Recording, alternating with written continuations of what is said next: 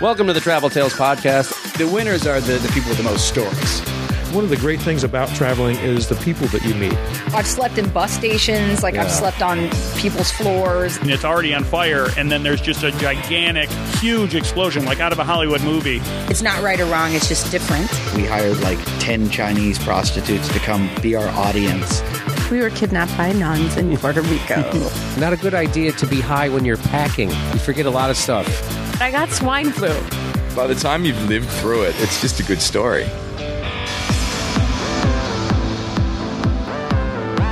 Hello, everybody. Welcome to the Travel Tales Podcast. I'm your host, Mike Siegel. Thanks for listening. My guest today is Jessica Drucker. Before we get to Jessica, here's a few announcements. First and foremost, travel tales podcast dot com is our website. Go there and see photos of our guests. There are links to our social media, which is Travel Tales Podcast on Instagram, Travel Tales Pod on Twitter. Follow me at those places. Travel Tales Podcast at Facebook. Give me follows on all those things, please. And if you go to our homepage, you'll also see links to Stitcher Radio, Apple Podcasts. You can find us on Spotify. You can find us on iHeartRadio. Basically, anywhere you get your podcasts. There we are. Subscribe, please. And as always, I ask if you can give us a good rating, maybe a thumbs up, a bunch of stars, whatever they ask you to do. I'd appreciate it because that boosts our presence and helps more people find us. So that would be a cool thing. If you think you'd be right for the show, or maybe you think someone else would be right for the show, maybe you got travel questions, maybe you want to say hi, maybe you want to tell me how awesome I am, I accept all of it. And if you want to do any of those things, you can write me at travel tales podcast at gmail dot com. That's travel tales podcast at gmail dot com. Well, here we are, folks, into the thick of summer. Are you out and about? Are you vaccinated? Are you covering up? Are you being safe? Are you flying? Are you driving? Domestic? International? You feeling the urge to get out? I know I am. And when I talk about getting out, I don't just mean getting out of the house. I mean getting out of the whole damn country, which brings me to my guest. My guest today is Jessica Drucker. Now, Jessica is another person I found out I have a lot in common with. We're both from Chicago. We lived in New York for a while. We both got the travel bug at an early age, and it changed our outlook on life. But unlike me, who stayed in America and took trips from here, Jessica went full on. She's been an expat for oof, a long time, fifteen, twenty years. Well, she'll talk about it. She's lived in Central and South America. She's lived in Europe. She's lived in Asia. And she's got a, such a knack for living abroad, she wrote the book on the subject. That's right, literally. Her book is How to Move Abroad and Why It's the Best Thing You'll Ever Do. It's available on Amazon. We'll have a link to it on our site as well. She's got her own travel podcast called Adventure Calls. And let's face it, there's more and more and more interest for Americans especially to move abroad. I've interviewed a lot of digital nomads on this show. I've interviewed a lot of Americans living abroad. I've met many of them around the world. And as the world gets ever more mobile, and broadband gets ever more common all around the world, we're going to see more of this. And let's just say the politics and the tone in America of the last, uh, oh, five years or so have really made more people look abroad for something else and a different way to live. And there's a lot of them out there. If you listen to the show for a while, you know that I've talked about this for many years, that uh, it's a dream of mine to live abroad at some point in my life. When it's going to happen, I don't know. I always seem to find a reason not to, but that's okay. As you will find during our discussion, Jessica doesn't always recommend moving abroad for everyone. It is not for everyone. And you got to do it for the right reasons, and you got to be committed to it. But as far as a source of information, Jessica is great, and I learned a lot from our discussion. I had been following her on Instagram, and I reached out because I thought she'd be a good guest, and I was right. And ironically, this longtime expat is now living in New Jersey, of all places, which for a Midwesterner can sometimes feel like you're in another country, but that's another story. So via Zoom from New Jersey, please enjoy my conversation with Jessica Drucker.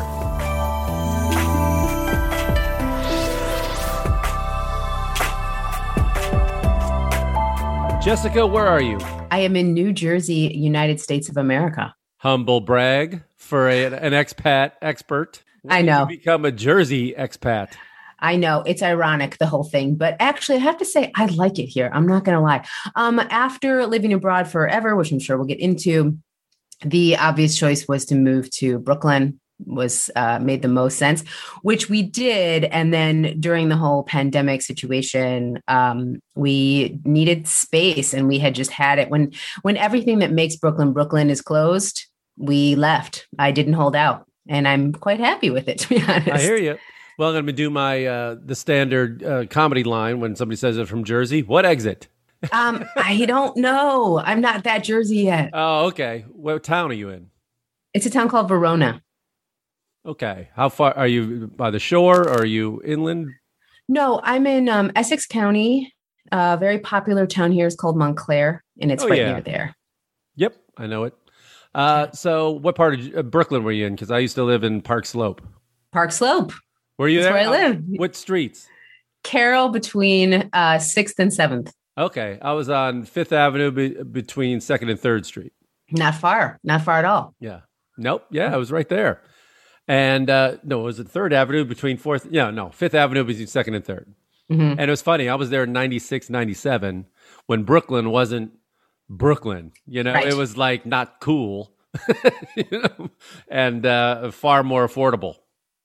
Well, yeah, that was the thing. You know, what are we paying all this rent for? Might as well pay a mortgage. Yeah. So, uh, well, let's talk about that. Um, first of all, tell people your your website and your specialty. You are, an, how do you title yourself? An expat? Uh, expert? Yeah. This is an existential crisis for myself. Um, sure. I would call myself a serial expat. Um, and also, you know, expat coach. I'm an author. I'm a podcast. Caster. What? Let's call me a multi-hyphenate. Yeah. I like that. Well, we all have to be these days. I and know. I know. Um, Go ahead. Yeah. My website is jessica drucker dot com. Very easy. And your podcast name? My podcast is Adventure Calls. And the title of my book is How to Move Abroad and Why It's the Best Thing You'll Do. So we know where you stand on the subject, basically. Correct. Okay. Now, Why does, when did you first move abroad and why did you come back? And I'm feeling we talked before we started recording. Uh, you have a two-year-old. So I'm guessing that was part of your uh, reason for coming back. You know what? You might think so, but not at all. No. So I first moved abroad to study abroad. It was required of me as a part of my major. Um, I was, uh, I majored to be a Spanish teacher. And so I moved to Costa Rica for what was to be one semester. And when I got there, I thought, this is happening all the time. I am not a part of it. I want to be a part of it. Everything in my life changed at that point without me really realizing it. So I ended up taking a semester off of college, which was not something I would have normally done. Uh, and my parents were not happy with me. Um, and I stayed an extra semester. Um, took some Spanish classes to make it look like I was doing something. And while I was there, my Spanish teacher, he was from Guatemala, and he said, well, if you're here, you should go to Guatemala for Semana Santa, which is Holy Week, because in Antigua, that's where the processions are amazing. So I did that. And when I got there, I thought, oh my God, this is happening all the time. I have to live here. This is the best. And um, so goes the uh, the rhythm of my life. Um which is actually kind of true. Um, and so anyway, so I ended up going back, graduating college first, and then I moved to Guatemala. I, and my the rest of my story kind of sped up goes. So Costa Rica, one year, Guatemala, two years, Germany, three years, the U K, four years. I lived there. And then I was a digital nomad for four years um, as well. I've actually been back in the U S now for quite some time and about seven years. Um, and my son's two, so the math there doesn't quite work out. Um, but I, uh, I'm, I'm kind of like just coming to terms with what a whiplash life change that was. Um, but I came back, I, I broke my ankle, broke up with my partner at the time, uh, all in the matter of two days in Peru, and was just like, I, this is like, I have to go back and I don't really have a plan. Um, and I just, you know, as you do, started making a life for myself back in the U S. I never thought I would live in the U S during this period of history. Oh, you got to see some fun stuff. Yeah. Yeah. I know. I know. So where did you grow up? So I'm from, um, the suburbs of Chicago originally. Me too. What? Which no. One? Yep. Palatine, Illinois. I know Palatine well. Where are I you grew from? Up south around Chicago Heights, uh, a town called University Park. And then I, when I lived in, when I was in college, we moved to Oak Park. Oh, and wow. Then I, and then I lived in the city for, you know, till I moved to New York, till I moved to Brooklyn. So I lived in the city for about five, five years. But I know Palatine, sure. Yeah. And I went to Northern yeah. Illinois University. So I oh, know, wow. uh, I have friends from every suburb. Yeah, exactly. Because everyone from the suburbs either goes to Northern. Yeah. Um, I went to U of I, I, which is the other one. Yep. My sister went to U of I.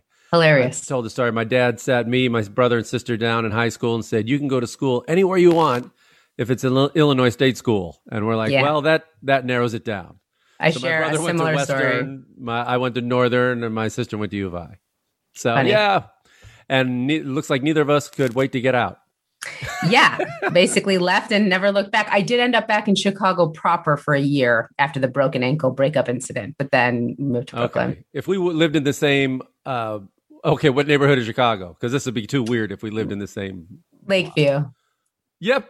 I lived on uh, I lived on Barry. Uh, oh yeah, Barry's nearby. I lived uh, on Sheridan. Yeah. Okay. I was more. I was like my uh, Racine and Belmont right there. Yep. Mm-hmm. Ah, it's too weird. Too weird. Weird. Weird. What a small world.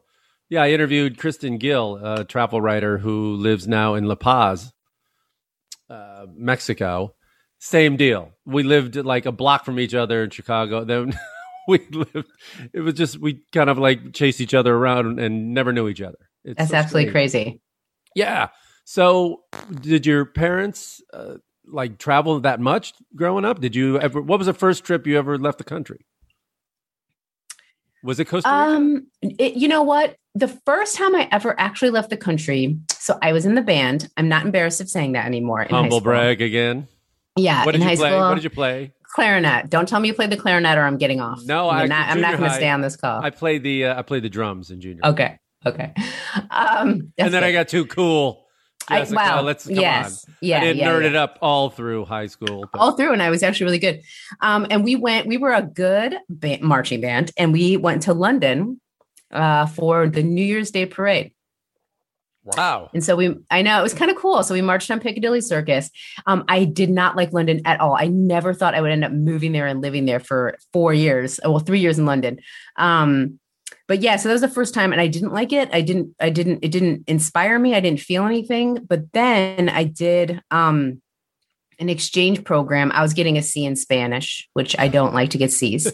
And um, the only way I could get an A was to host a Costa Rican exchange student, which my mom said yes to, crazily enough. And so uh, a boy named Fabio came to live with us. And um, for three weeks. And then I, I completed the exchange that summer. So after London, that same year, I went to Costa Rica for just two weeks.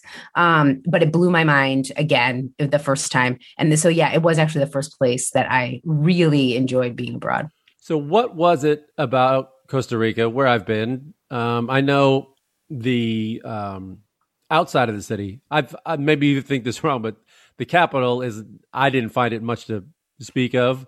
And uh, you, I tell people when they get to Costa Rica, just get a car, a four-wheel drive, because the roads are horrendous. Yeah. And get out to either the beaches or the jungle or the mountains or whatever, but don't stay in San Jose. Yeah. I mean, there's a little bit of a burgeoning scene at this point, just because kind of everywhere is, and Costa Rica is so popular now. But yeah, I mean, the city is um, leaves a lot to be desired. Um, what was it about Costa Rica? You know what? I mean, one, just like, you know, you can imagine, but being from Illinois, where everything so is different flat, than it ain't Palatine. That's yeah, it's it's so different, first of all. But also, I think, you know, I, the culture was so different to my own. It was so warm, so inviting, so like low stakes. Like, you know, in the U S, it can feel like if you mess up, if you don't follow this path, if if, if you're going to fail, fail, fail. And everything just felt like so much easier, the just the mentality. So I really appreciated that. Um I lived with a host family, which I actually would recommend and don't talk about enough, but I lived with a host family because um, it was a part of a school exchange, and I had four brothers and sisters, and I'm an only child in real life. And there was just something like so warm about the whole thing and seeing the family from the inside that helped me feel at home right away. So I didn't feel foreign. You know, I just felt like I was getting to know it. Um, and just the whole experience was just so, it was certainly hard, but the challenge was there. And, you know, and I don't think I had ever felt challenged in the, it was like challenge in three D, you know, language, food, everything's happening at once. You got to figure it all out. I, I just loved every part of that. What was the difference that you find from Costa Rica, which, like you said, is more popular with expats and, and others. And, and it's really been found out basically by Americans in the West. Um, and say living in Guatemala And why didn't, say, Guatemala hit you the same way as Costa Rica, or did it? No, it didn't hit me the same way. I mean, in some ways it it did, in terms of like that everything was different, but everything was different in a different way. I mean, Guatemala is a totally different animal. I mean, they're both Central American countries. You know, obviously you can speak you can speak Spanish to communicate in both. Yes. I mean, the what you learn about life is different in Guatemala. So in Costa Rica, you know, I don't, I, this is not true, but I think the the average income in Costa Rica, the average salary is actually quite high, much higher than you'd expect. It's it's a certainly a developed, like a far developing country. Um, they have, you know, socialized medicine, for example. People can go to the doctor. Um, in Guatemala, you see, for example, the effects of if you have a health issue and you can't get medical care, this is what it looks like two years down the road. You know, you see, you see people kind of like, in a way, suffering from things that are otherwise avoidable where you're from. But also, what I loved about Guatemala was seeing the way that culture What was like a prism in a way. You know, in Costa Rica, I don't want to call Costa Rica a monoculture, or kind of like split between, you have like the Black Caribbean culture and then the sort of like the rest of Costa Rica.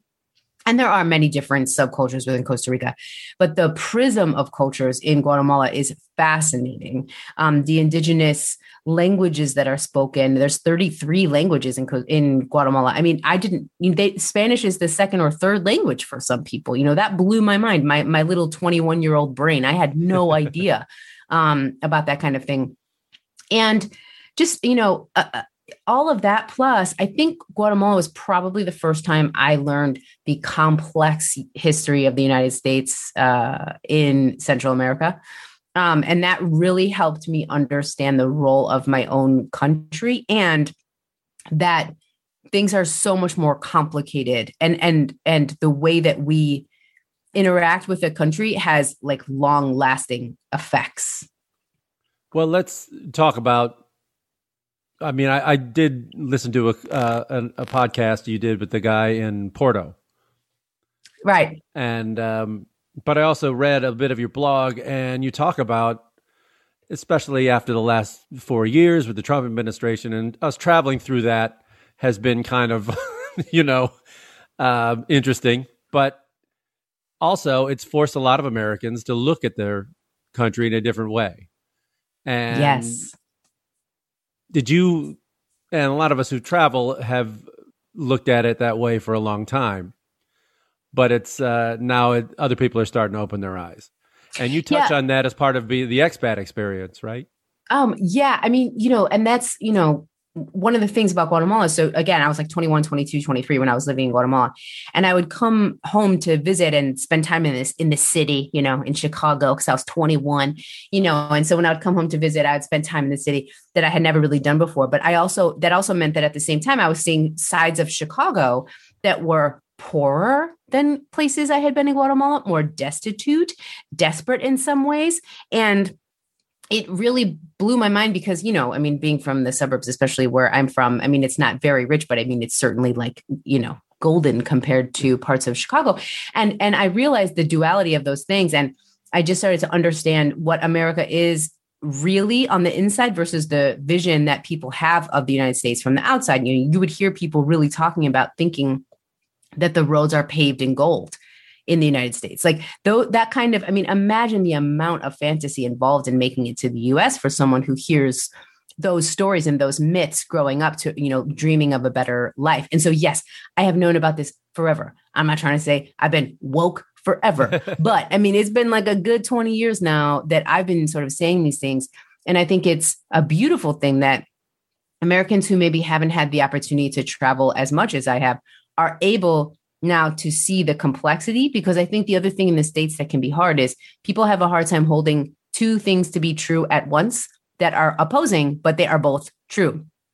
I'm not saying America has to be the greatest country in the world, but it's a wonderful country in many respects. However, at the same time, you have to hold the truth that it's very complicated. There is, you know, a lot to be looked at both on the inside and uh, in terms of like international relations. I've t- I found this thing. I've told this story on here before. It's like my brother and I, who are very different. He's a couple of years older, but he's still back in Chicago area. He's never been out of the country, uh, and doesn't seem to have the curiosity, which is something I can never understand. I mean, he's he doesn't have a family. He could have gone anywhere, but he could have done exactly the same thing I've done, or in a different way, or whatever his path was, but just kind of stayed where he was. And then I remember going, he's big into fishing and and camping and that kind of thing. And I remember going to New Zealand and telling him about it, and it was like, you would love this place. I mean, it's it's amazing, like nature, and the, it's it's great. And his first, like, and he was quiet for a second, and then his knee-jerk answer was, uh, well, I think there's a lot of things to see here. Yeah, it's not an either-or situation. And there's this kind of, like, reaction a lot of Americans have. It's like, if you say you like somewhere else, that means you hate America. It's like, no, you can, I can like two things at once. I don't know why, why it's an either-or thing. Yeah. And, you know, I, I like to blow people's minds sometimes because, you know, they'll hear my, that, you know, my story that I've traveled a lot and stuff. And they'll be like, where's your favorite place that you've ever traveled? And of course I'll say, it's hard to pick a favorite. I love I Mexico. I, I love Cambodia, question. But the United States is one of the best places to travel. And I will always say that, you know, it's fascinating. The fact that like New Mexico and New Orleans are both in the United States is insane and wonderful. And we and have New Hollywood York. and New York. Yeah. I mean, it's great. It's just also good to go see a different place. Yeah. Yeah.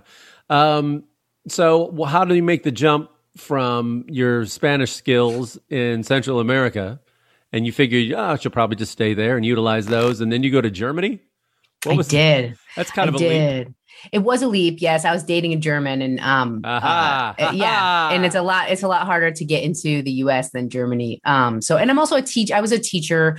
So it's, you know, very easy to, as a native English speaker, to get jobs teaching English around the world. And so it actually really wasn't uh, a challenge in terms of a visa. I got a, a job uh, quickly at um, Berlitz, which is a language school that does a lot of visa Uh, applications for all their native um, teachers, native speaking teachers.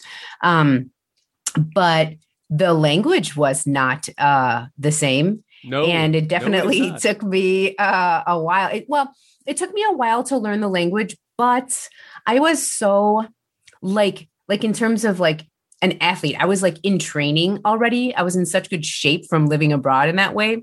Right. That I was able to just sort of like take it on and be like, I don't know what you're saying. Because the other thing is Spanish, I studied. So I was like supposed to know what people were saying to me. So if I didn't understand, I felt like I was like failing at something. Whereas German, I could just look at someone and be like, I don't know what you're saying. I've, I have no idea what that means. And I was a lot freer to make mistakes. So I, I actually ended up learning it much quicker that way. Oh, great. And it was four years there. Three. Three years. Okay. Mm-hmm. And then from there, did you stay in Europe or did you just come back? Yeah, no, no, no. So from, from Germany, I, I really wanted to get a master's degree. I was teaching and I just didn't see where, what the career path was for a teacher, because you're either a teacher, which is great, but I didn't want to do that anymore. I, I was kind of tired of it. Um, or you become an administrator, but I didn't want to be an administrator of a school. Um, and so I wanted to get a master's, and I did a degree, a certificate in Germany called Intercultural Business Communication. I did it in German. And I was tired of that. I didn't want to get a master's in German. It was too hard for my brain to both take in a foreign language and then like process it, you know, in academically.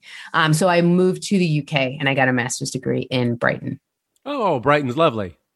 Yeah, it is. I love, I love London. It's one of my favorite things, but I think I've been spoiled by California weather now at this point where it's just like, oh, I, I kind of like to see the sun a lot. It just, yeah. It's dreary. It's not man. sunny. It's Ooh, dreary. Mm-hmm. Wow. Mm-hmm. But uh, so much of the culture I love, and the Euros are going on right now, the soccer championships, and I've been glued to uh, to the T V. But it's fun. Uh, um, how come you picked? Was your uh, school in Brighton, or did you live in the city at all? No, no, no. I moved to Brighton. The school was the University of Sussex, which is just outside of, of Brighton. Um, and I chose that school. So I, I looked at a lot of schools actually in the U K, and I chose that school because I liked the program itself. Um, and so, yeah, I just, I moved there and I was there for about a year. And then I also liked the, the program was only like a year and three months. It wasn't like a full two year program. So that was also quite nice. Brighton's another place the hipsters have found. Oh yeah, already then. Yeah, yeah, yeah. Already then for sure. Um, so well, let, let's get into the expat thing. And how did your parents take this? you living abroad and their only their only child far away, were they encouraging or were they worried? You know, I was, to put it politely for myself historically, strong-minded, strong-willed. um, I was just going to do it. I mean, I think there was nothing really that was going to stop me from doing it. Luckily, like, my gateway drug was the study abroad. So, you know, of course, my parents were going to be in favor of that. It's a world-building thing to do, you know, whatever. Then calling and being like, I'm going to take a semester off. I definitely don't think that they were happy about that. I think my mom was always worried up until a certain point when she just realized that I'm tough, like I can just take it. And also, I think looking back now at the at the time frame, you know, if you see now everyone on social media is like, thirty years ago was the nineties, just the way you felt in the nineties about it being the sixties thirty years ago, you know. But looking back now, I mean, I moved to Guatemala not long after a decades-long civil war. And I'm sure my mother was freaking out. I didn't know anything about a civil war in Guatemala. I didn't know. I was living in Antigua, having the time of my life. And like eight or nine years before that, it, it like kind of ended. It's insane. I'm sure she was petrified. And of course, now that I have a child, like I, I, I can see how she must have felt.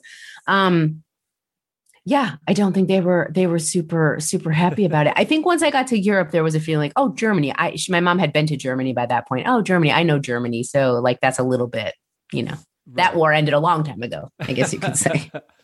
uh, but in terms of like this expat life of keep constantly moving, um, I've always said it was it's been a goal of mine. I want to live abroad at some point in my life.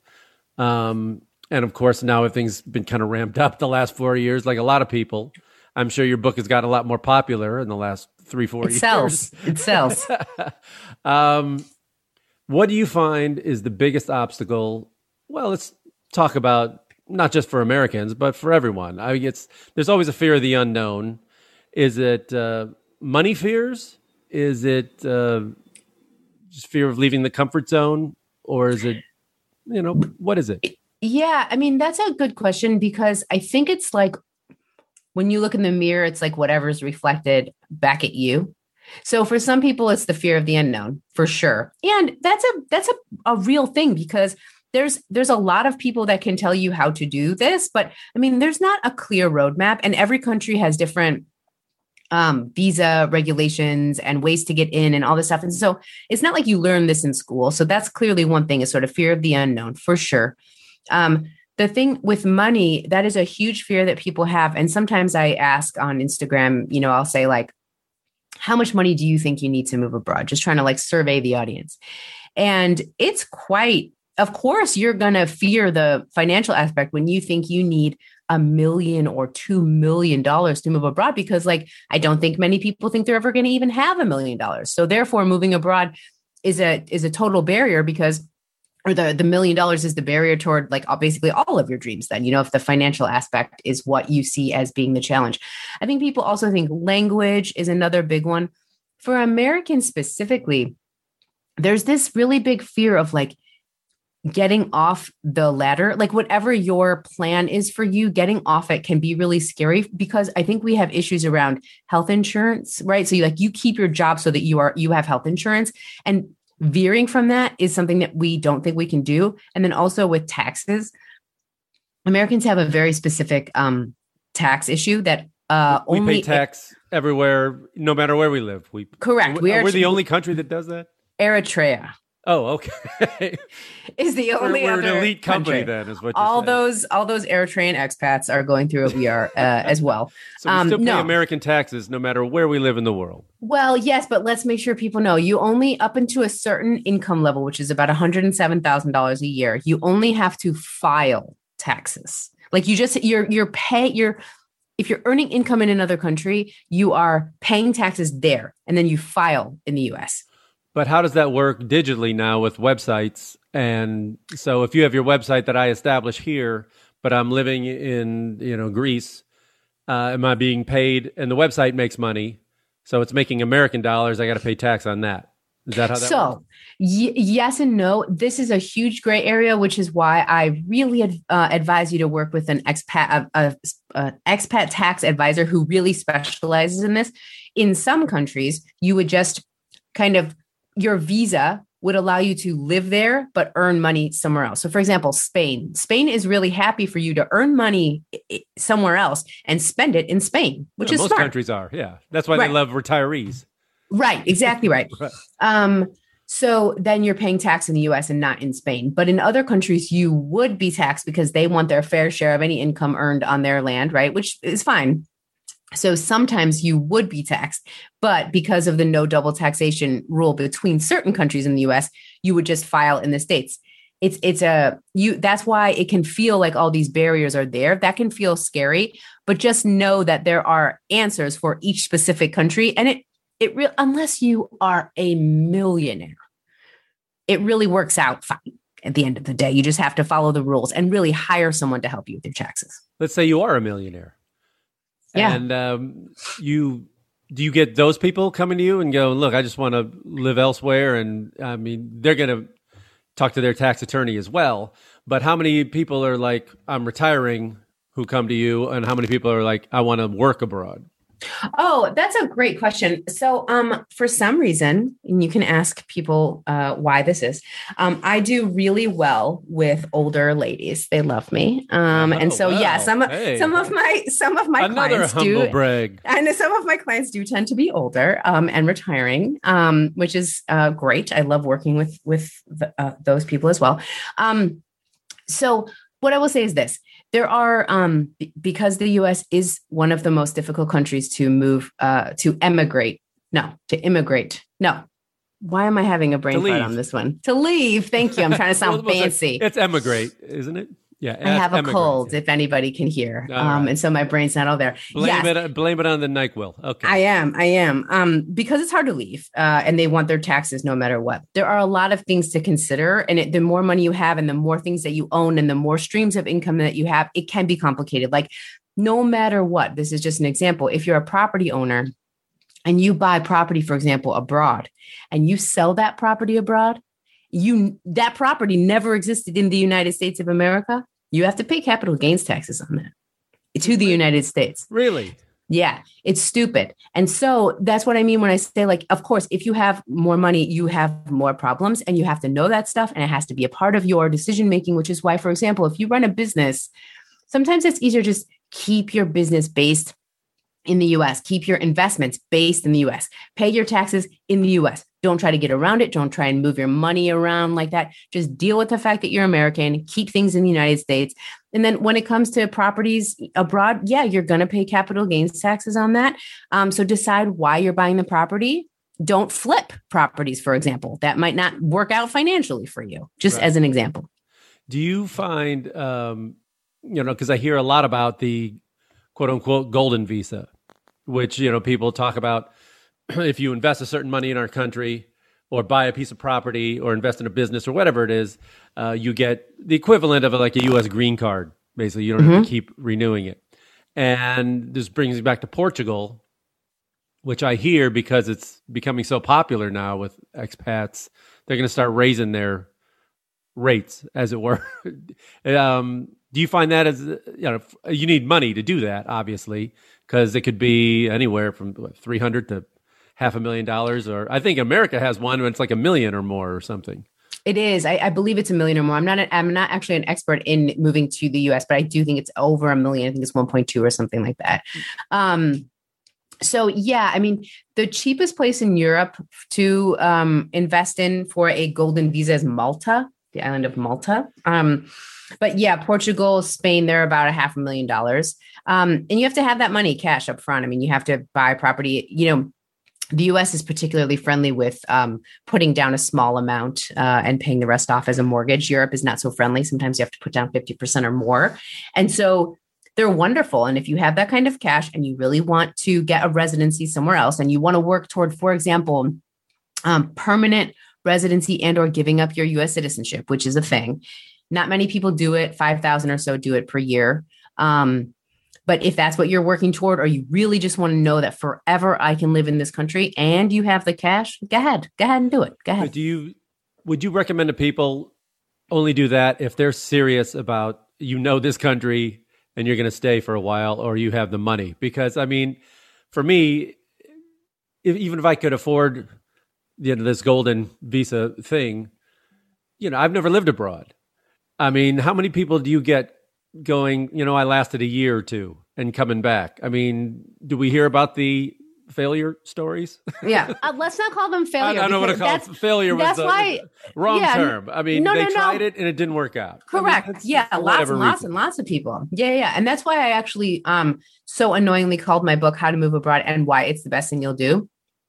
Um, because even if you only go for a year, and that's how I actually start my book, like in the intro, but even if you only go for a year and you come back to the same house and the same job, you know, you're, you know, you've expanded so much of your awareness of the world that will help you in so many ways. Um, but yeah, you definitely get people who live for a year or two and then move home. And there's lots of reasons why expat life. It's, I don't want to glamorize like expat life by the title of my book or the things that I talk about. It's about like the inner growth that's so important. And that happens, you know, in different periods of time for people. But if you have never lived abroad, yeah, you need to do a year somewhere, a couple years somewhere. Um, and before you like do anything like buy property or commit to even a town or a city or a state in another country, um, you should do a lot of like longer vacations there. You should know that that's where you want to move.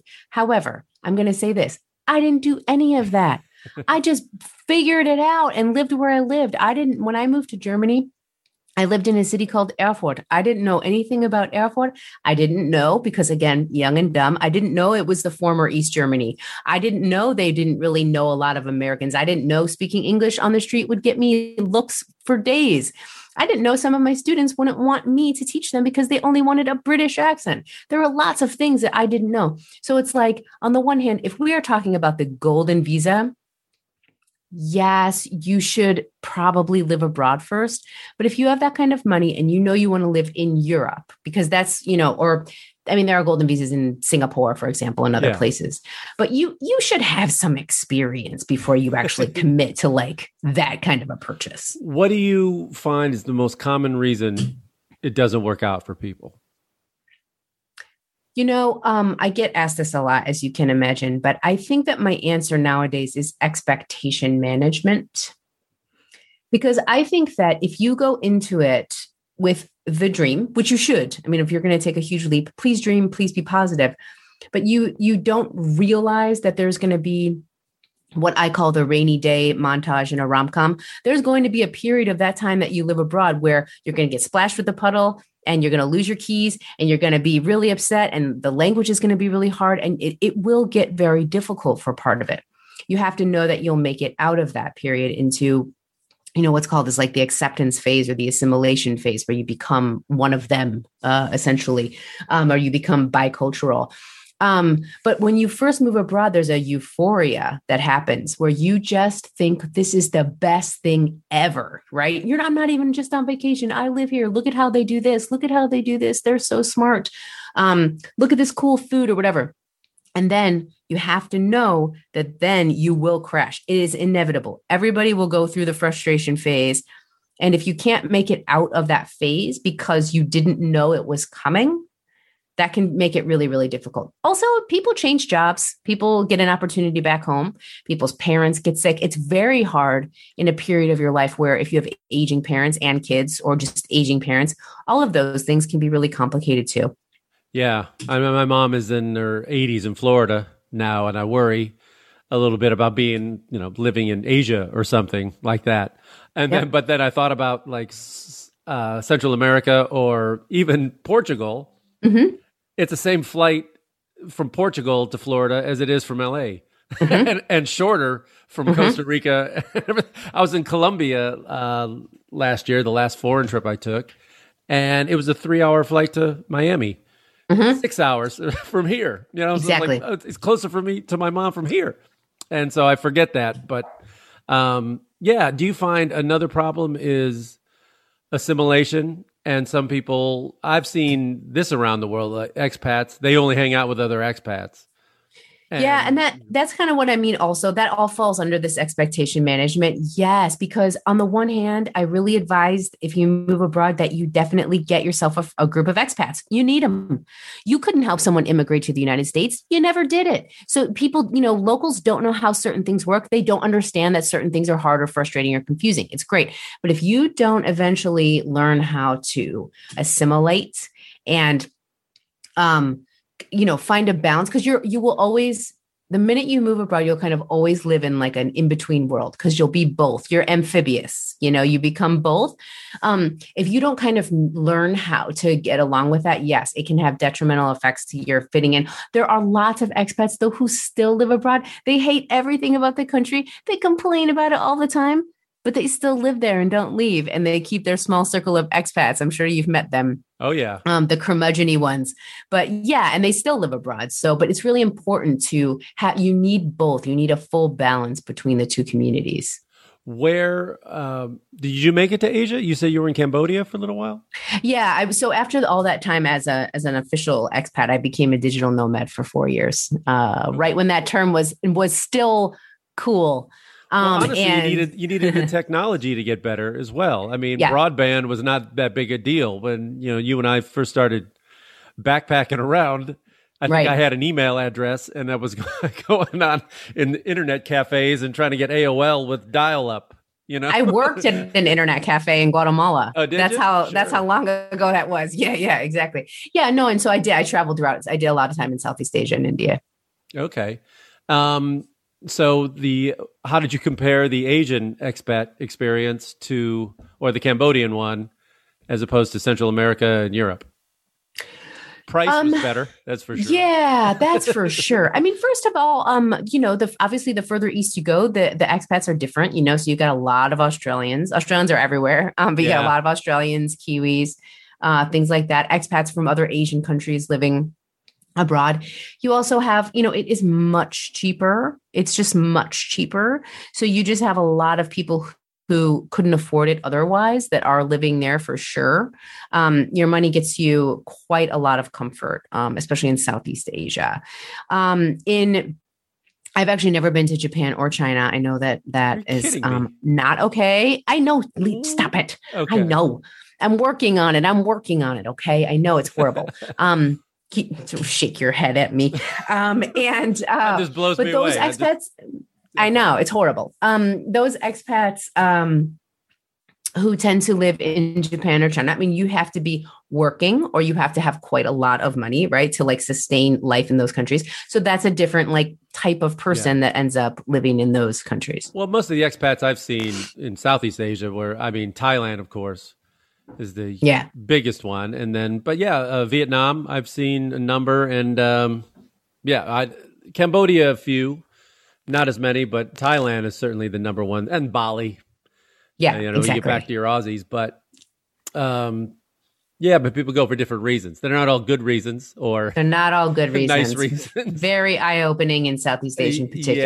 Yeah. yeah. Um, and there is that idea that... Uh, As much as my, um, I don't know, guilt-ridden, you know, white male guilt-ridden brain, so am I exploiting people in a poor culture?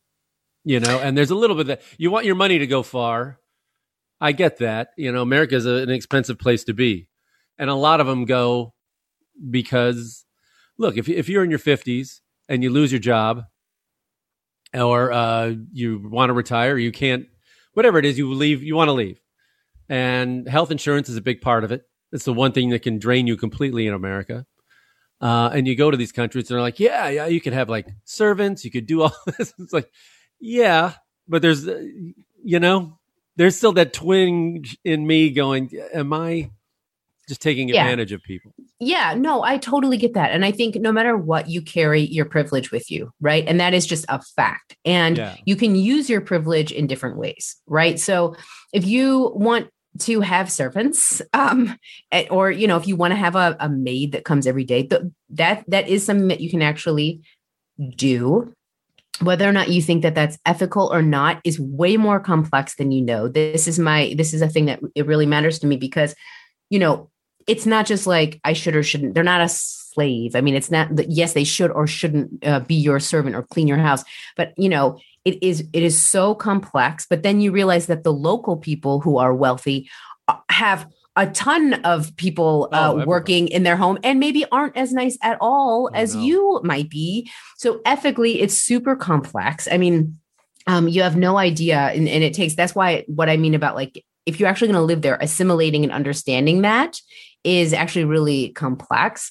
Um, but just knowing that you have privilege is the first step. And then thinking about how you use it and what you do with it is what is what really matters. Because you could also do the Peace Corps and think that you're doing this like, you know, ethically golden moral thing, right? And at the end of the day, we all know stories about how the Peace Corps has disrupted certain societies or communities by thinking they're doing good, but actually doing some harm. So it's not, it's, it's super gray. It's yeah, not oh, black yeah. and white at all. Well, the yeah. world is gray, you know? Yeah. And so I don't know. I'm just cursed with like, you know, seeing, seeing two sides of every argument. And it's good, it, good, it's good, because it's good. It's not, but it's a curse that sometimes what I envy people who just can just, nope, this is I what know. I think. And just like, I can't, I've never been able to do that. I know.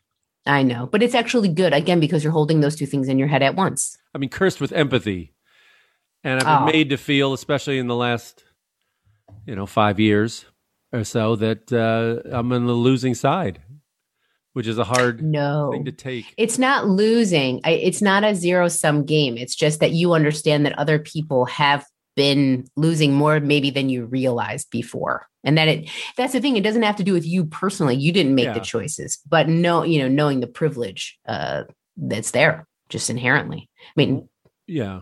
Well, what do you, where do you see it going now? Because they're, they're more and more countries are giving these digital nomad visas. And tell people what a digital nomad visa is and why is that different from any other expat visa?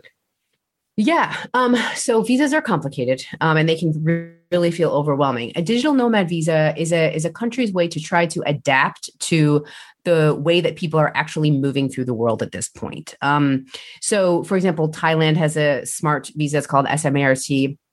Estonia has a, a good digital nomad visa. And what it means is you can base yourself in that country, but be earning money in various countries. And it gives you, each country is different, but it gives you uh, the right to stay in that country. Um, and then how you deal with like taxes and what you owe varies per visa. Um, but it's like, you know, certain countries realize that they have to, look, digital nomads are living in Thailand. Either Thailand can ignore it and let people do visa runs every ninety days. Or they can capitalize on knowing that they're there and figuring out how to work with them and kind of like operationalizing the fact that they're there uh, right. and they need a proper visa to stay. um, are there ones now that you're recommending? Like, do people come to you or do they, are they coming to you with uh, an idea already in mind of where they want to go and, and they're determined, I want to go to this country? Or are they coming to you totally blank and going, hey, I don't know what's what to do. What's best for me? Tell me. Um, Tell me. Yeah. Yes. To all those things. I think that, you know, I think why you want to move is, is, is really important to understand. Like, what are you actually looking for? Like, I think a lot of people, you know, think like, oh, I want to move to France. Do you? Right. What, why do you want to move to France? Like, it, you know, because people have like certain ideas of what France is like, but you know, maybe that's not where you want to go. So it's like, people come up because they have, they want to move to a specific country for a specific reason. They have uh, ancestors from there. They want to learn the language, you know, all those things. Um, or they'll move anywhere for a job. So then it's like finding, you know, what countries would hire you as a foreigner, whatever, or how to get a job abroad. Other times people want to start a business or be a digital nomad. And some countries are just easier and uh, more welcoming for people to start um, a business in. So, for example, I didn't even know this, but one of my recent interviews on Adventure Calls was with a woman in Rwanda. So I started looking into Rwanda because she told me about how easy it was to get a business visa. And yeah, they're they're knocking it out of the park with making it easy for expats to come in and, and start a business there. And Africa is booming and Rwanda is actually relatively safe now for anyone who knows the history there. That's surprising. So yeah, it's like, do you want to start a business? Do you want to travel and bounce back and forth through Southeast Asia for a year? So Thailand, digital nomad visa makes sense. What's your purpose of wanting to live abroad? Yeah, well, in terms of um, Rwanda, I was there a couple of years ago, did the gorilla trek in Rwanda and Uganda, and I was um, really impressed with Rwanda. I mean, it was surprisingly you know, I've been around Africa a bit, and their capital was like the cleanest one I've been to in terms of cities. And uh, we were all kind of blown away. We had, you know, yeah. a group, we'd been around a little bit and going, we didn't expect this for one. And it was only, you know, twenty-five years after the, the genocide. Correct. You know, and, and that's, that's what's so crazy. And so, yeah. but people are finding really good ways to start businesses there, you know, and especially if you're a Black American and you feel like you want to get out and you're like, where can I go and feel, you know, I can't say like at home, but just like definitely, I don't know, feel welcome. Like Rwanda is an excellent option for you. Right. And, and I saw on your blog, and you would touch on it just now a little bit. The biggest thing is you're, you talk about finding the why, you know, the whole Joseph Campbell, what's your journey? Totally. And is that a problem? People are like, I, I want to get away. I'm going to, I want to live yes. abroad, but they're not yes. specific. Why do you want to, I mean, what are you trying to, what are you running away from? Or are you running away or are you running to something? What is it? What's your purpose? Yeah. Yeah. You know exactly what I'm talking about. That's exactly what I say. Are you running away from something or are you running towards something? That's for sure. I do. I like to do the, um, it's called the five whys, or now that I have a toddler, I'll just call it the toddler whys, but like why, why, why, why, why?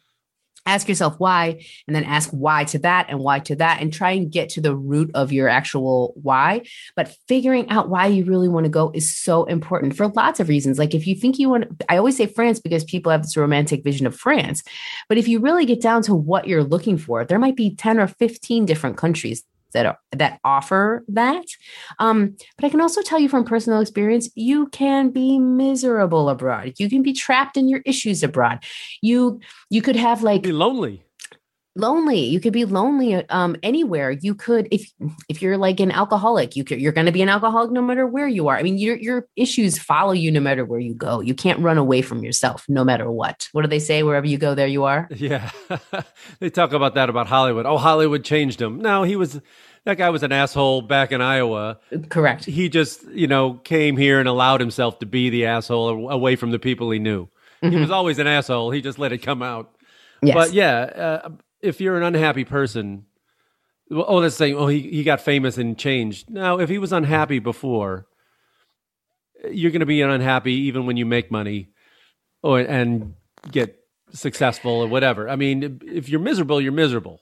I mean, right. most of the people I know who are successful and still miserable were that way the entire time. Money right. didn't make them miserable. They were miserable before, whatever deep-seated thing. And moving abroad is probably the same thing. You, if you're trying to slap a Band-Aid on whatever issues you're having, those issues are going to follow you if you're depressed or wh- whatever it is. You know, you got to go in yeah, with a certain and- mindset. I was just going to use the word mindset. I mean, I think that there's the, oh, look, if you want to run away because of lots of reasons, like, I mean, sure, go. I mean, obviously you're, you're going to like travel move to Costa Rica for a while. Yeah. yeah. You're like, you're going to be great, but it's the mindset and the thinking, like, you know, uh, just being aware of the fact that you can't run away from certain issues is really important. And again, it just goes back to expectation management. What do you expect when you're moving abroad?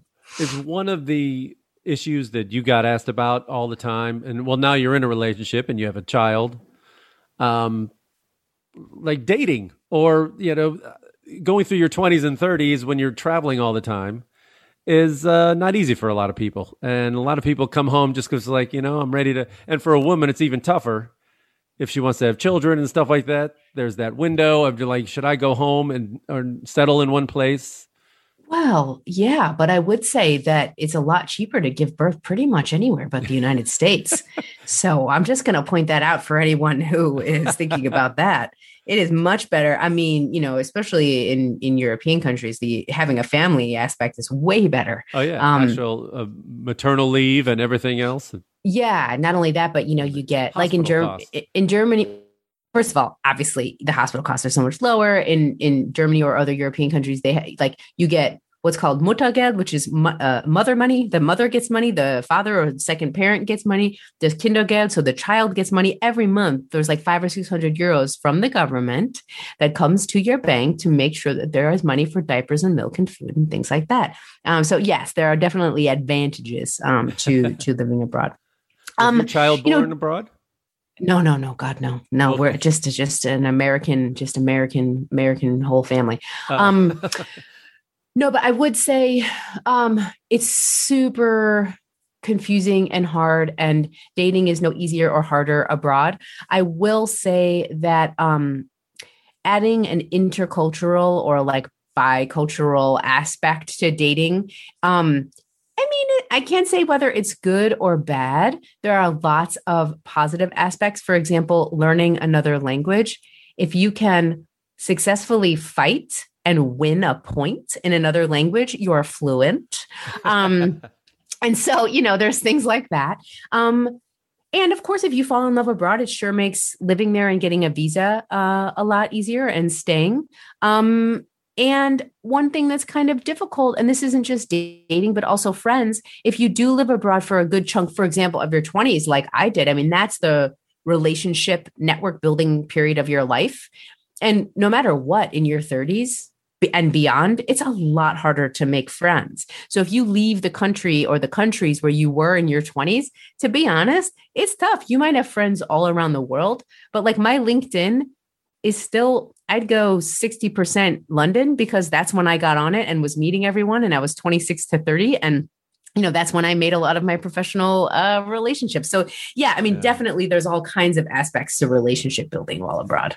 I know. That's the other thing. I mean, I'm in my fifties now, and I, I certainly don't go out as much. and so, or as long, and, and, as right. late. And it's, uh, it's, it was a hell of a lot easier to meet people in your twenties. Uh, even traveling, you know, it's, it's like I don't stay in hostels anymore. I don't meet a lot of people. I'm not out at the clubs and uh, right. doing all this. So you really got to put yourself out there. You do. But I will say this. I've got, um, I'm doing this lovely three-part series with two ladies who... Um, they're married. They moved to Portugal th- during the pandemic, and they are, um, I don't want to say they're both in their sixties, cause I feel bad, but like nearing sixty or in their sixties. Okay. Um, and they, I was just communicating with them, um, the other day, and they told me that they have more friends and are more social now than back home. And the truth is, it's like, no matter what age you move abroad, you do be- become so much more social, not because like you have to, but because your world just kind of opens up in a way where like you want to go out and meet people. And talk about mindset, like that totally shifts. And so you actually do become much more social in, at, you know, any age. Yeah. I mean, and you want to go out and see new things and stuff like that. You know, I've been in L A for twenty-three years. And so it just let people bring up something. It's like, I did that. I did that years ago. I did, you know, if right. it's new, yeah, you have, you're more willing to get out of the house, I guess. Um, right. So in terms of uh, the digital nomad thing, I just wanted to touch on one thing. I've talked to a number of them on this show, and one of them said something pretty interesting, because a lot of people say, a lot of people, especially if they're younger, will go, I'm going to move to uh, wherever, Thailand, and start my online business. And she's like, no, once you start it online here, and get it up and running and actually starting to make money, and then go live somewhere, because it's easier to just go somewhere and just assume you're going to start a business and making it, making income is much harder than getting it up and running and knowing you can do it remotely. It's easier to, yeah, that would, do you find that? That's yeah, I think question. for a couple, no, no, no, but you're totally right. And whoever this was um, that said that, it's totally right. And, and not, look, not necessarily, you know, starting it here, because here can be difficult. Like take starting a business here and not having healthcare, for example, can right. feel really risky. Right. So there, it is like, you know, yes and no to that. But what I will say is this, when you are in a place like Thailand, um, for example, and you don't have any way to kind of have like business contacts. Um, and even if you do, the culture is very different. So there's like a lot of different things to be taking in. Um, you can rely solely on your own mind and what you think is right without forming a strong community around you. And running an online business isn't like that easy, especially a successful one. When you're in your home country, at least what you can do is you can talk to people, run things by people. You can have mentors, resources, things like that, that you don't necessarily have if you move to like a very foreign country. And I also find that when the threat is small, so for example, in Thailand, what do you really need? seven hundred dollars a month? then all you need to make is seven hundred dollars a month. But when you're in the U S, like, you better have a business. You better figure out how to sell things, mm-hmm. um, because you need a lot more money than that, at least in my world. And so it, it makes, it forces you to think bigger, because you can run like, you, you know, how many, how many, I think I could like li- just literally live off my book in Asia, which now that I'm saying it out loud, I'm upset about. But yes, I could live off my book in Asia, you know, and like never do anything again, just update that. You you have to think bigger and more professionally, I think, if you're living in your home country first. I, I will I will say that for sure. Well, now I'm going to put you on the spot as we uh, wind things down. I'm going to ask for the uh, Jessica Drucker fun travel tales. Give me the uh, give me the the crazy ones. Was there a moment? Did you ever have any run-ins with police? Um, Border Patrol. Well, please definitely listen to my podcast for many stories, um, because I do share a lot of them.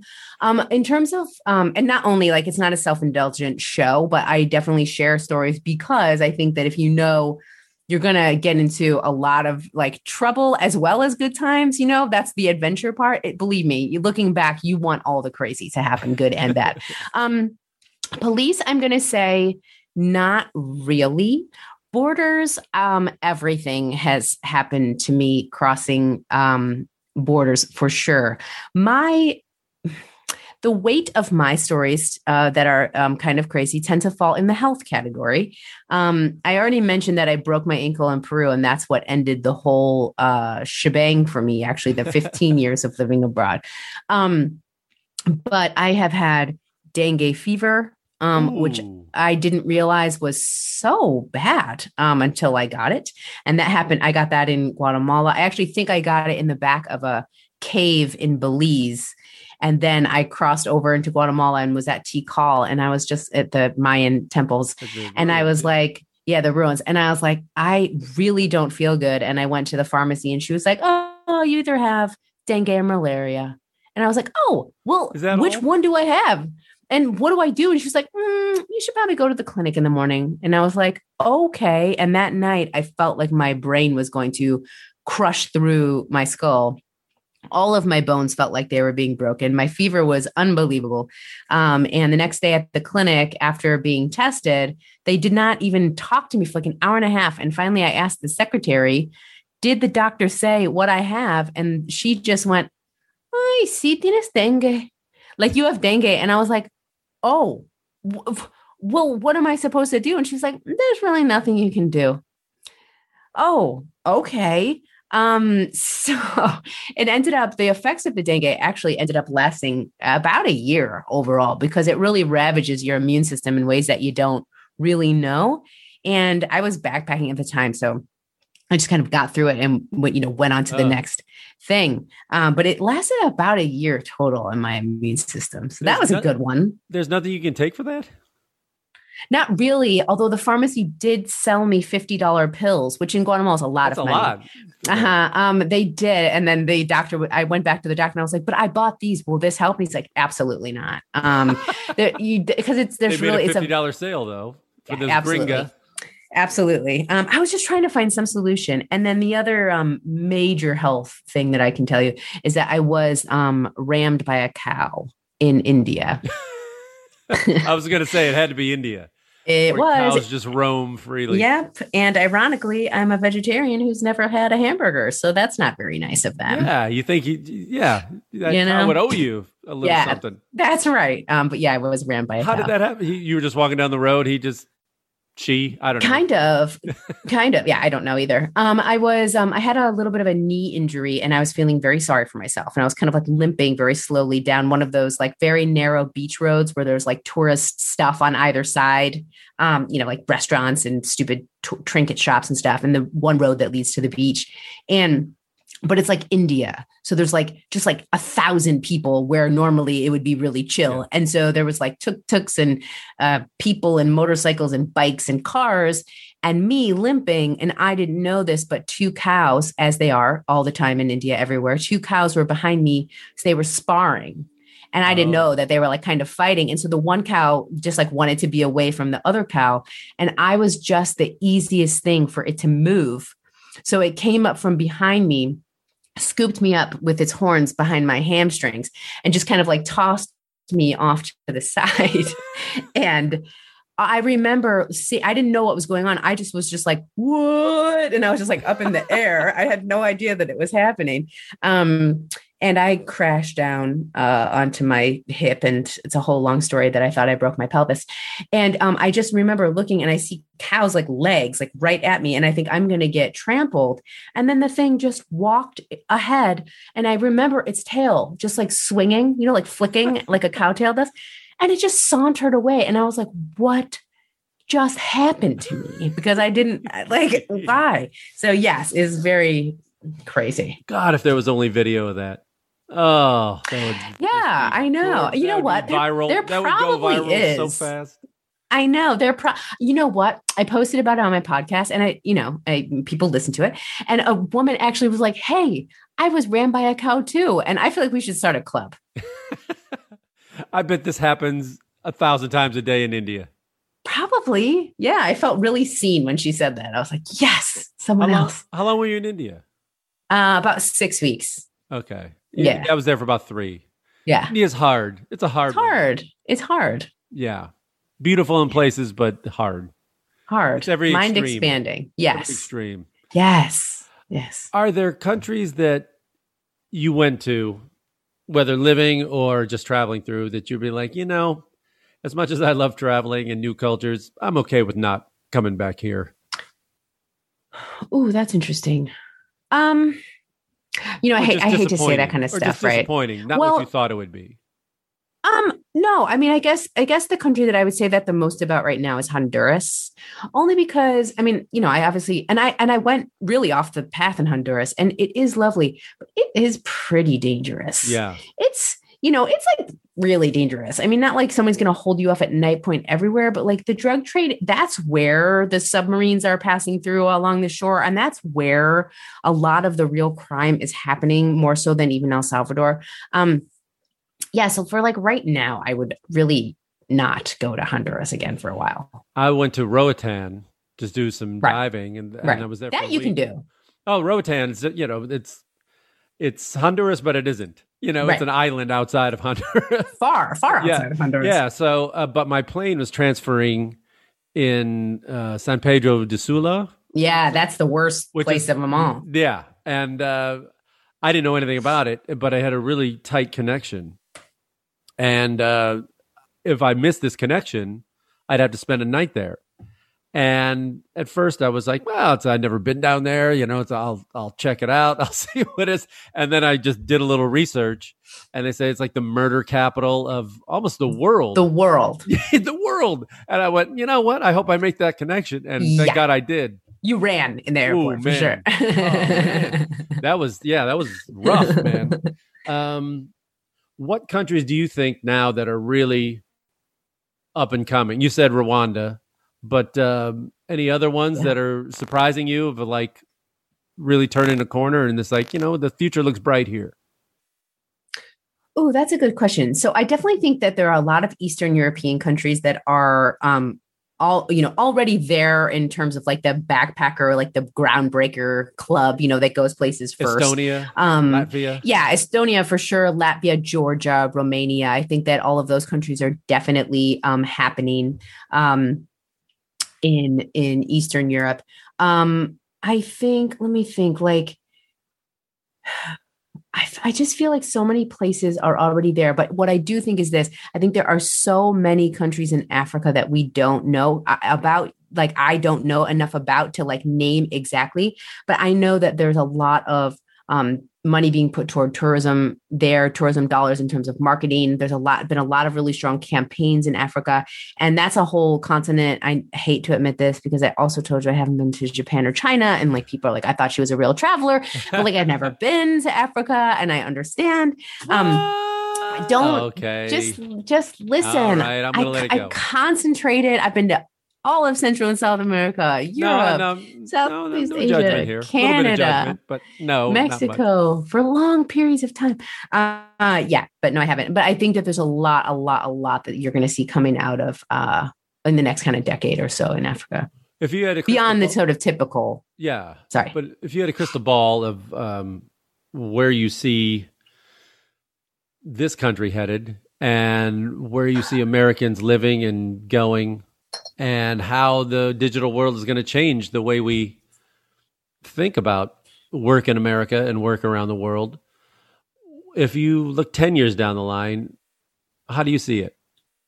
Yeah. So this is an interesting question, because I think on the one hand, for the next few years, because so I look at it like this, in two thousand eight was the financial crash. And that was also the year that, or I think two thousand seven, two thousand eight is the year that, oh no, two thousand nine is when Tim Ferriss came out with the four hour work week.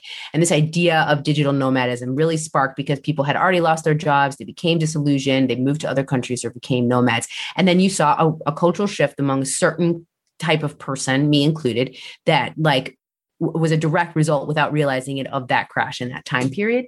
Um, post-pandemic um, and also post post B L M, post everything that happened in the, in, the, in this country during the pandemic, um, this kind of like awakening of America.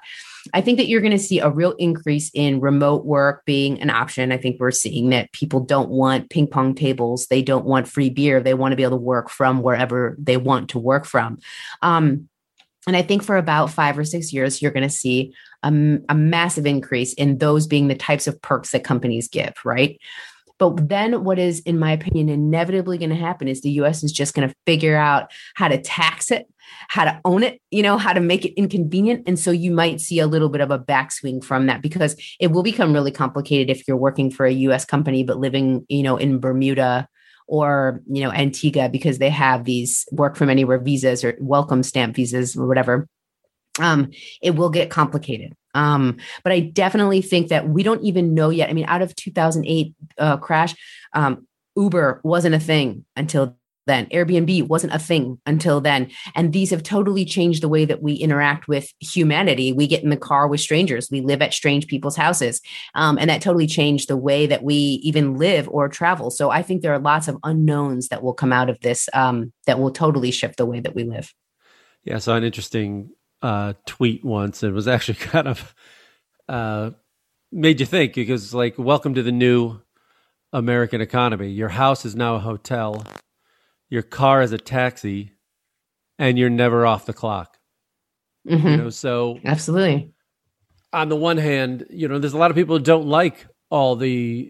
You, you, yes, I can work from home, but on the flip side, I'm never off work. Correct. You know, well, and that's that's a hard switch. A lot of people like to go to work and leave it at work, you know, mm-hmm. and, and have their life afterwards. So yeah, it takes a certain kind of person to do that. And a lot of people, uh, again, with a child, a small child especially, it's got to be harder uh, working from home for a lot of people. Hopefully you you have a separate room where you can at least yeah. get away from. If you have multiple kids, I mean, my God, I have friends that were homeschooling through all this. And yeah. uh, oh, wow. But I think that, um, but that's a good point though. I think we've all been tested and stretched to limits we didn't even know existed. And I also think the way we look at our relationship to time and what matters, I can actually see a, a value shift in a really positive direction. Yes. We, we hate being on our phones now. We hate all these Zooms. We hate um, working around the clock. And I, I do think there's an awareness to like, like an existential crisis, what really matters. And I wonder what will happen as a result of that. Um, the three things I get asked about as an American around the world that I've stopped answering after a while are probably mm. the same things you get asked. The people, even the ones that like America, can't seem to figure out. And we're asked about it all the time. One is the Electoral College. That's one. Oh, that great. They can't, yeah. They can't figure that out. Uh, two is the healthcare. And three is the guns. And that yes. hasn't that hasn't changed. And I've stopped after a while, go, yeah, that's just, yeah, I can't explain it. I, I don't agree with them, but uh, no place is perfect. And they go, why? And they they ask me about it. I go, we don't have the will to change it. How can people still get yeah. murdered all the time? We don't have the strength to change it, or the political mm-hmm. will, or the, I don't know. It's, do you find in America, there's this idea, and that I've, I feel that since we've been around a bit, when you're, it's like a religion in a way. And it was like a, a brainwashing in a way that where it's like, if you're told constantly that you're in the best place on earth, then why change anything? And so that's more of a conservative mind. It's like, wow, this is the greatest place ever. So what they actually believe the healthcare system is the greatest in the world. And it's like, right. mm-hmm. If you can afford it, right. it's great, but fewer and fewer people can afford it. So is it great? So I um, that intercultural business uh, certificate I mentioned was so eye-opening to me. I was taking it in, I know I always date myself, but I feel okay because you said you're in your fifties, um, which is older than me. So early I feel good about fifties, that. Thank you very much. Um, okay. And um, so uh, this was in two thousand five, and it was um, at the time of Hurricane Katrina and a year after George Bush had been reelected, which you should try to explain to Germans in two thousand four why in the hell we would reelect that George was a, Bush. That was a tough four years too. That was yeah. yeah. Um, I was trying to explain to people, I'm like, I can't, I don't know, I'm not your like American representative. I just don't have an answer. Um, but what I was just really interesting went, is what sorry, we, that was my yeah. Sorry, yeah. I don't, no. Just, how could you? I just re- I actually sorry. put sorry, a Canadian flag on my backpack. Yeah, there you go. Sorry, uh, no. Uh, um, no, it's okay. Um, you brought up no, Canada what, what, as we're saying sorry. How how appropriate is that? That's ironic. Sorry. Yeah, that's funny. Sorry. Um, there is what it is with the American thing, this like unwillingness to see that you could just, you know, stop gun violence through some simple measures, or, you know, the fact like our health insurance thing, or the greatest country in the world. The American idealism, which is both wonderful and problematic, is that everybody who is not the top one percent is aspiring, and this is just kind of like a part of our D N A from the time we're born, to become the one percent. So the goal and the vision is not to change life for the ninety-nine percent or the reality in which we all live. It is to get out of that reality through whatever means necessary to, to become the one percent. So like taxes being like not uh, in your favor, where we overlook that because when we get rich, then yeah. we will benefit from that, from that. So it's like this American, the, the chasing of the American dream up until I would say now has been like a guiding light. I do think the last year has called into question the concept of the American dream. And I'm seeing a lot of people, obviously I follow like every expat I can find on social media, and they do a lot of posting about how they're living the American dream in Mexico, and they're living the American dream in Portugal, and they're living the American dream in Rwanda, um, and everywhere else. And so I think that idea of the American dream may be shifting in consciousness, but it's the, it's the idea that like, when I make it, I won't have to worry about this stuff anymore. You know what I mean? Yeah. Um, but the dirty reality that America doesn't tell people and doesn't advertise is that, um, I think I said it was, it was like around eighty, eighty-five percent of people remain in the class they're born into. Yeah. You know, if you were born poor, you'll probably always be poor. Yeah. If you were born middle class, you'll probably always be middle class, even though the yeah. middle class is shrinking. And if you were born wealthy, you probably will be. Yeah. You know, that's we love to we champion the ones that started out poor, the Horatio Alger's, Alger stories, but those are the exceptions. They're always the you exceptions know? to the rule. Yeah. Yeah. No, I mean, look, um, Jay-Z, you know, he's a great example of making it obviously from the poorest to the richest. And then it's so odd because then it's like people know, you know, in Brooklyn, uh, people know where like his stash spot was. It's five twenty State Street. It's where he used to stash drugs um, when he was selling them. And like, then we glorify that he was a drug dealer and that's why he's such a good businessman or whatever. And it's like, you know, yes, like all those things are true, but he is one hundred percent the exception to yeah, every one every of those one rules. Of him, there's a million. Yeah. That have, are still right. poor or dead or in prison. Or dead, in jail. Exactly. Yeah. so exactly. Like, right. Yeah. Yeah. You, you stay, you do tend to stay. And I will say that is again, why I do think living abroad is so great for everyone. I'm sorry that I just like push it this way, but it does allow you to kind of break free of the class struggle for a while, because you then have the opportunity to, you know, gain a bunch of skills you normally wouldn't gain, but it also kind of gets you when you're no longer consuming that type of media, like not living in the U S and not consuming pharmaceutical commercials. Oh. I Isn't swear you just, it's, you're just like, I'm not dying. Like, I'm not dying. It's bizarre. It's that's bizarre. The, that's the fourth thing that people always ask me about. It's like, yeah, we were in America. We're watching T V. We couldn't believe all the ads for drugs. And yeah, it's messed up. Yes. And, and the thing you said before about um, they think the streets are paved with gold. And I mean, yeah. I'm in, you know, I'm, I'm on the border of Venice in Santa Monica here, and just outside my door, I mean, there's a shanty town of homeless. I mean, it is yeah. bad. I mean, there's people living under bridges and on the sidewalks and, and uh, the biggest skid row in the country. And people who come to visit me from other countries, say New Zealand or something, they're blown away. They're like, we can't believe America looks like this. And it's like, yeah, this is like third world conditions, you know, that I've seen yeah. Yeah. around, and they can't believe it. They can't believe Absolutely. It. Absolutely. No, yeah. totally. And they have, you know, I, I watched some of those videos on YouTube about people who are interviewed, especially in that area that you're in. And like, they have college degrees, sometimes masters or PhDs, and they're living there, you know, it's, it's, it's, it's really crazy. Yeah. Yeah. I remember going to Africa or to India and thinking, you know, it's still the worst conditions I've seen anywhere. And I've been through some pretty poor places. Yeah. But, um, and I'm thinking, it's like, how could they let it get this bad and let people live this way? And then I'll walk outside, and I'm like, literally people in boxes living in, and they're ask, my friends are asking me the same thing. How could Correct. you guys let it get this bad? And just, oh, it's easy. It just becomes part of your daily scenery. You know, yes. you just learn to walk over it, I guess. Yes. And you would just internalize it and just like, yeah, there's going to be people begging at every red light, and just, it's amazing what w- our brains will just start to accept. The pandemic is a great example. Yeah. We just, it was the new normal. We just, all of a sudden from one day to the next, I'm saying shelter in place. That was not a word. Right. And then in March twenty twenty, I'm talking about sheltering in place. You just adapt. Like, you just change. Yeah. Yeah. Well, tell people where they can um, find you on social media and everything else. Give your website, and now get your plugs in. Well, thank you. And thank you for having me on. I always love telling travel tales. Um, so thank you for indulging me on my uh, dengue and my cow story. Um, yeah, you can find me um, on the internet, uh, Jessica Drucker, Jessica, D R U C K E R dot com is my website. Um, my Instagram, which is probably where I pay the most attention to social, is at Jessica V Drucker. Um, B as in Valentine, if you were wondering.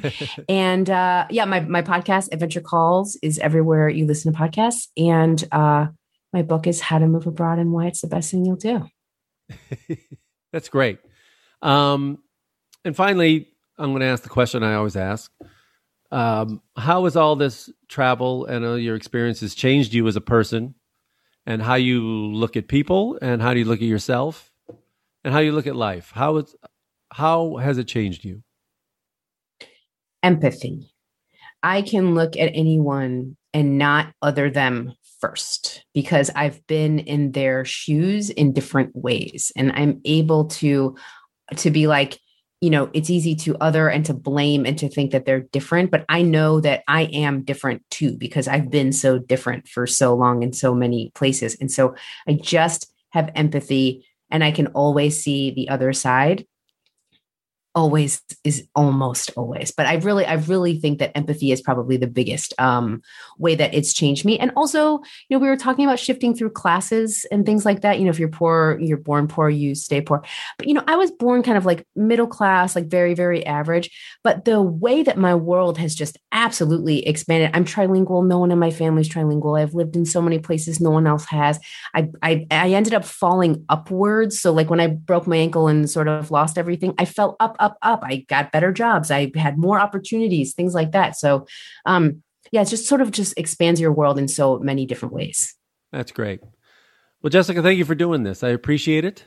Stay on the uh, line for a second, and I'll get uh, some particulars from you, but uh, I'm going to listen to more of the podcast. And thanks for doing, thank you for doing mine. You got it. Thank you so much for having me. I appreciate it. Jessica Drucker, everybody.